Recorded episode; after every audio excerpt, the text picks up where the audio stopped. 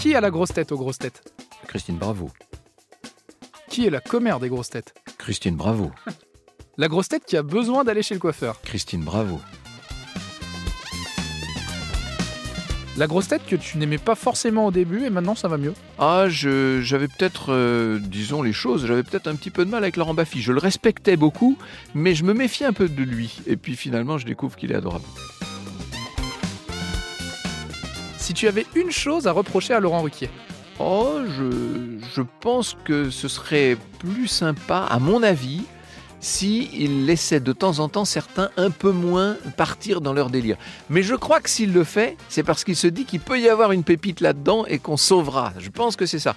Mais parfois, je serais à sa place, je, je passerai à, à la question suivante.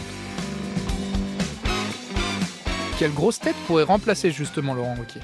Ah, il faut une répartie euh, extraordinaire. hein. Je pense à Sébastien Toen, par exemple, mais il faut aussi avoir euh, un certain sens de, de l'équilibre. De... Il faut beaucoup de, faut beaucoup de qualité. Hein. Je suis pas persuadé que beaucoup pourraient le remplacer. Peut-être, s'il fallait faire un remplacement, euh, Bernard Mabille. Je pense qu'il serait le mieux à même de le faire, à mon avis, comme ça. hein. C'est un avis de professionnel, ça. La grosse tête la moins écolo selon toi? Ah ben Laurent Baffy sur sa moto, terrible.